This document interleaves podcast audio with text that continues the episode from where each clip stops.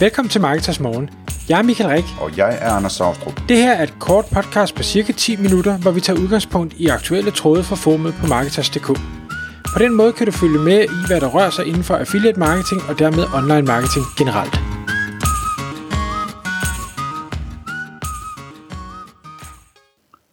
Godmorgen Mikael. Godmorgen Anders. Så er det igen tid til Marketers Morgens podcast. Og i dag der skal vi tale om nogle erfaringer og tanker, du gør dig for tiden, Mikael, i forbindelse med, at du rådgiver en større webshop-operatør i et større platformskifte. Altså hvor de skal skifte deres shopping-system, deres webshop-system fra et til et andet. Og det er vist noget med forskellige shops og forskellige sprog og hvad ved jeg. Så det er sikkert en spændende affære, kunne jeg forestille mig, du har at fortælle os om. Ja, altså spændende kan man jo godt kalde det. Det er i hvert fald noget, man bliver klogere af, og hvis jeg havde hår på hovedet, ville jeg nok også tabe nogle af dem. Men ja, det er absolut et rigtig fed case. Sagen er, at denne her kunde driver noget, der ligner, jeg tror det er 14 forskellige webshops, hvor der afhængig af den enkelte webshop er op til 5 sproglag. Nogle har kun dansk, og nogle har op til 5 sproglag, som de kører. Yderligere så er der forskellige urlstrukturer på tværs af dem her, altså hvor nogen kører separate landespecifikke domæner, nogen kører sprogvariationerne i subdomæner osv., bare lige for at gøre det en lille smule mere besværligt. Og de her shops er så også yderligere en lille smule kompliceret af, at dem, som de driver webshopsene for, har forskellige ønsker om, hvad de skal kunne og ikke kunne. Altså der er nogen, der er sådan meget detalje, at den her lille knap nede i det ene hjørne, den skal vi kunne skifte farve på, hvis vi har lyst til det, og andre de siger, I har fået den her opgave, der hedder at drive den her webshop, så det styrer I. Og jeg skal så prøve at tage det hele med ind i et samlet billede, og så finde den her nye løsning. Altså væk fra den låste platform, man er på i dag, og så videre til noget andet.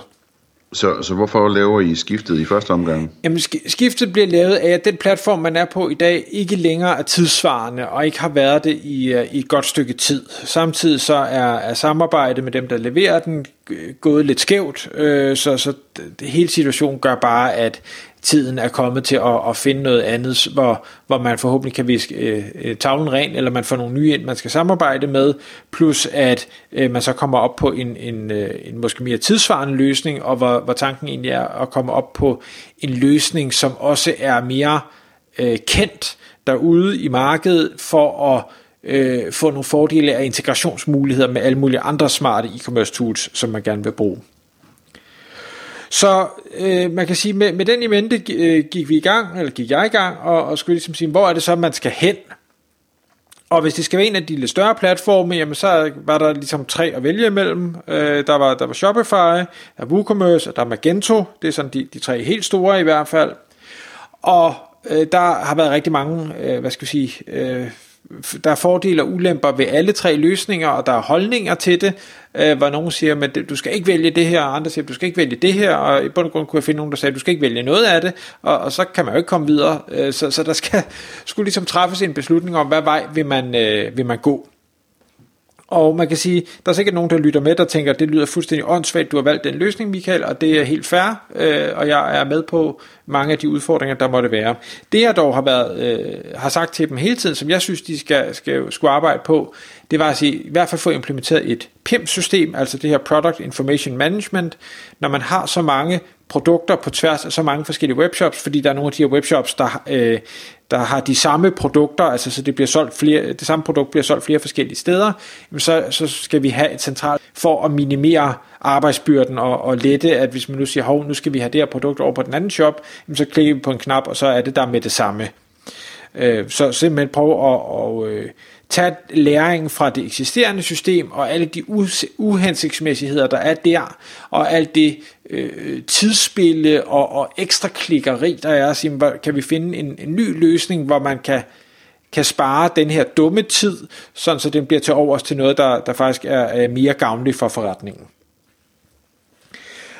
Så man kan sige, det har været en spændende proces at ringe rundt til forskellige bureauer og snakke med folk, der kører forskellige shopløsninger og høre, hvad tænker I, der var godt og skidt, og hvordan gik jeres skifte, og hvad har I lært bagefter, og hvad har det kostet, og alt det her. Vi er endt med at gå med en WooCommerce løsning, og der er nu nogen, der vil tænke, shit, det lyder fuldstændig vanvittigt, for WooCommerce er notorisk langsomt og dårligt, og kan ikke håndtere mange produkter. Det er jeg så kommet frem til, at det kan det faktisk fint, og det har også fundet eksempler på det, så længe at man gør det nemlig gennem det her PIM-system, hvor det er PIM-systemet, der trækker det tunge læs, og hvor en WooCommerce-løsning er en front-end skal. Det er i bund og grund bare det, der viser det, og så er det checkout, og så er det det. Det man så til gengæld får med en WooCommerce, det er jo så WordPress SEO-funktionaliteten, som jeg var kæmpe fan af. Og en hel verden af udviklere. Lige præcis. Noget også, så skulle vi nu vælge et bureau, der nu skal hjælpe med det her, som af den ene eller anden grund viser sig ikke at være dygtig nok, eller man går skæv af, eller hvad det nu måtte være, så er det relativt nemt at finde nogle andre, der også kan det pågældende system. Selvfølgelig skal de jo så finde ud af, hvad det der er lavet, men det er ikke sådan helt forbundet i et lukket system, som ingen måtte vide noget om.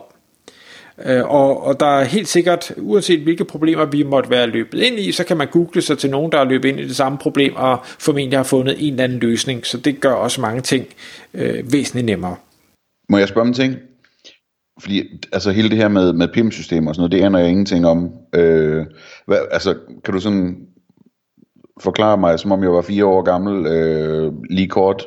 Hvad er det for noget arbejde, som det der PIM-system skal lave, som WooCommerce så ikke skal lave? Det er produkthåndtering. Alle informationer om produkter ligger i PIM-systemet. Altså, så det er tekster, og det er urler, og det er varespecifikationer som farve og køn og vægt og lagerstatus. Lagerstatus kommer så faktisk fra ERP-systemet, altså selve lagersystemet. Og det burde priser også gøre. Nu den her specifikke kunde har så et ikke så godt lagersystem eller ERP-system, så derfor så får vi priserne ind i PIM-systemet, men det er normalt ikke måden at gøre det på. Det der så til gengæld er lækkert, synes jeg, ved det her PIM-system, det er, at man kan lave rigtig mange ting med regler, og en af tingene, man kan lave med regler, det er for eksempel sådan noget som priser. Nu er der nogen, der sidder ude og tænker om det. Kan alle systemer. Det kan de så ikke, kan jeg afsløre.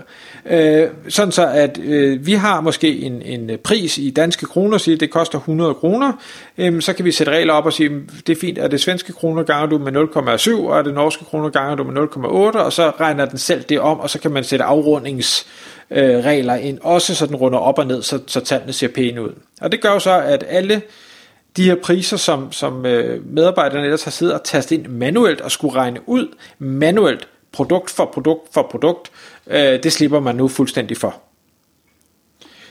Så det hele tiden er, hvor kan vi spare penge ved at automatisere ting? Næste skridt efter, ligesom jeg har sagt, hvad er det for et system? Det var så at sige, hvad er det så for en samarbejdspartner? Og det har absolut heller ikke været nemt, fordi man kan møde masser af søde mennesker derude, og man kan få masser af referencer, og når man så graver sig ned i der begynder at spørge ind, og nu kender du mig jo, Anders, så det gør lytterne måske også. Jeg tager ikke et nej for gode varer, og jeg spørger ind til mange detaljerede ting, fordi jeg jo heldigvis ved, hvad jeg ved. Og der er altså flere, der er kommet til kort. Det er de simpelthen ikke vant til, og knækker halsen på, at de er vant til at have kunder, der ikke ved så meget, og så gør man bare noget. Jeg har sagt sådan, jamen jeg vil gerne, altså vi skal selvfølgelig have en pris, vi skal finde ud af det, men for at vi kan få en pris, for at I kan give en pris, og for at jeg kan acceptere en pris, så skal vi have lavet en kravspecifikation, der er så udførlig, så vi hele vejen igennem processen kan sige, hvad er det, der skal laves, og hvornår er det, det skal laves, altså i hvilket sprint, så jeg kan sætte et flueben, vi er enige om, jamen det er det her, der skulle være lavet, og ja tak, det er også det, der er blevet lavet, flueben. Hvor det de vendte tilbage med sådan en 60-siders, jamen det her, det er så sådan et oplæg til en kravspecifikation, hvor jeg tænkte, der står bare sådan sludder for en sladder, hvor det første, det er en præsentation af virksomheden, og side 2, det er, hvor glad de er for opgaven. Det er sådan, Det kan jeg jo ikke bruge til noget. Så jeg tog det dokument, og så har jeg nu skrevet ud til et 32-siders kravspecifikation, hvor jeg forklarer stolpe op og stolpe ned om funktioner, der skal være der, hvordan det skal agere, og hvad man skal kunne, og hvorfor man skal kunne det, og hvor data skal komme fra, hvilken frekvens det skal opdateres med, osv. osv., osv. Kunden for helvede. Jeg er kunden for helvede, men det er jeg kun, fordi jeg mener, at det burde faktisk have ligget på deres bord. Altså, jeg kan ikke se, hvordan man kan give en pris på noget, hvis ikke man har indsigt i alle de ting, jeg nu har specificeret. Og et eller andet sted, jeg har desværre nogle dårlige erfaringer fra et tidligere lignende ting, hvor det nok ikke har været specifikt nok, og bureauet derfor har givet en pris, der var urealistisk lav. Og det gjorde så, at da de så kom ind i det, og de fandt ud af, hvor svært det var, jamen, så havde de jo brugt timerne, måske 20% inde i projektet. Og så har du bare en situation, fordi du har fået en fast pris, du vil helst ikke betale mere, men omvendt, så kan de jo ikke arbejde de sidste 80% gratis, for så er de ikke motiveret, og så ender man bare i... Så selvfølgelig vil jeg have en god pris, men omvendt, jeg vil også vide, eller sikre mig, at de forstår opgavens omfang, så de giver den rigtigste pris. Nu er jeg godt nok spændt på at høre om, da du så afleverede den her, ser du 30-siders... kravspecifikation, hvordan blev det modtaget? Jamen, det blev egentlig modtaget ganske fint. De fleste er jo glade for, at andre laver arbejdet for dem. Jeg stod lidt med en fornemmelse, nu er jeg jo midt i det, så jeg håber ikke, de lytter til det her, men jeg stod lidt med en fornemmelse af, kan vide, om de egentlig har læst det ordentligt og forstået det ordentligt, fordi der var ikke sådan rigtig nogen kommentarer om noget som helst. Så enten så er de så sindssygt skarpe, så det har de gennemskud, inden jeg lavede det her allerede. Det ville jo være dejligt, så er det bare for min skyld, jeg har lavet det. Men det kan også være, at de så stadig ikke helt har forstået det. Så det må vi se. Det her, det får mig til at tænke på en ting, bare lige sådan en kort historie. Dengang, da jeg arbejdede i callcenterbranchen, der var jeg sådan afdelingschef i operations, altså i driften, der hvor vi tog telefonerne, og medarbejderne var, og systemerne kørte og alt det her. Og der fandt vi på et tidspunkt ud af, at det var en rigtig god idé, at jeg arbejdede tæt sammen med vores salgsdirektør, eller salgschef, eller hvad han nu var, som var en super dygtig mand, men som, fordi han ikke sad med driften, jamen, så var han nogle gange kommet til at sælge nogle ting, som var svære at implementere, eller love nogle ting, der var svære at nå, og sådan nogle ting, ikke? Og andre gange var der nogle ting, som han troede var svære, som faktisk var lettere og sådan noget. Så det fungerede rigtig godt, når jeg sad med til nogle af de vigtigere salgsmøder og hjalp ham med at udarbejde tilbud og sådan noget, fordi så fik vi ligesom tingene til at hænge sammen, sådan så at det faktisk blev realistisk, det der blev tilbudt. Og det tror jeg måske, man godt kan komme ud for også med sådan noget som det der med webshop, så man ender med at sidde og sende sådan en kravspecifikation til en person, der i virkeligheden kun er sælger og ikke sidder med driften, og heller ikke rigtig får nogen fra driften til at signe af på det. Og det er altså lidt farligt. Og det har jeg jo selvfølgelig også erfaret, fordi det viser sig jo så, at bureauet, de kan nogle ting, de kan noget design, og de kan noget kode, men alt integration mellem systemer, det er ikke noget, de ved noget om, det vil sige, det skal vi have en anden til. Så er der hele hosting tingen, altså når man driver så mange webshops og har en kæmpe omsætning, så er hosting ekstremt vigtigt, det skal bare spille, det skal være hurtigt, det skal være sikkert, der skal være backup på plads, der skal være redundans, hvis det ene går ned, og alt det her går, der bliver gemt noget data, så ligger det i EU-center, der er noget GDPR, der er alt muligt, ikke? Og det er klart, der er jo ikke nogen, der kan vide alt, og jeg kan kun spørge dumt ind, fordi jeg ved tingene overfladisk, og så skal jeg så have nogle gode svar tilbage. Så derfor har vi både bureauet, vi har nogen, der kører integration og hosting, vi har PIM-systemsleverandøren, og flere andre interessenter, der så alle sammen sidder sammen og løber min kravspæk igennem, fordi den jo rammer, hvad skal jeg sige, mange af de forskellige elementer, fordi jeg har bare skrevet alt, hvad vi gerne vil have og kunne. Og den sidste ting, fordi nu kan jeg se, at vi er ved at gå over tid, der så jo også skal med i det, det er hele virksomheden, som jeg nu arbejder for, og dens interessenter, altså lagermedarbejderne, hvordan bliver de påvirket, marketing, hvordan bliver de påvirket, salg, kundeservice, bogholderi osv., hvor der er altid modstand mod forandring. Spørgsmålet er, hvordan kan jeg eliminere det så meget som muligt, sørge for, at de bliver hørt, men omvendt også, fordi der er en deadline,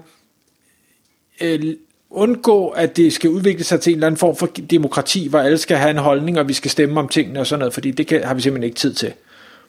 Så det er en rigtig, rigtig spændende proces, og det skal nok blive godt, når man kommer ud på den anden ende, men der er helt sikkert også nogle knups undervejs, det er jeg ikke i tvivl om.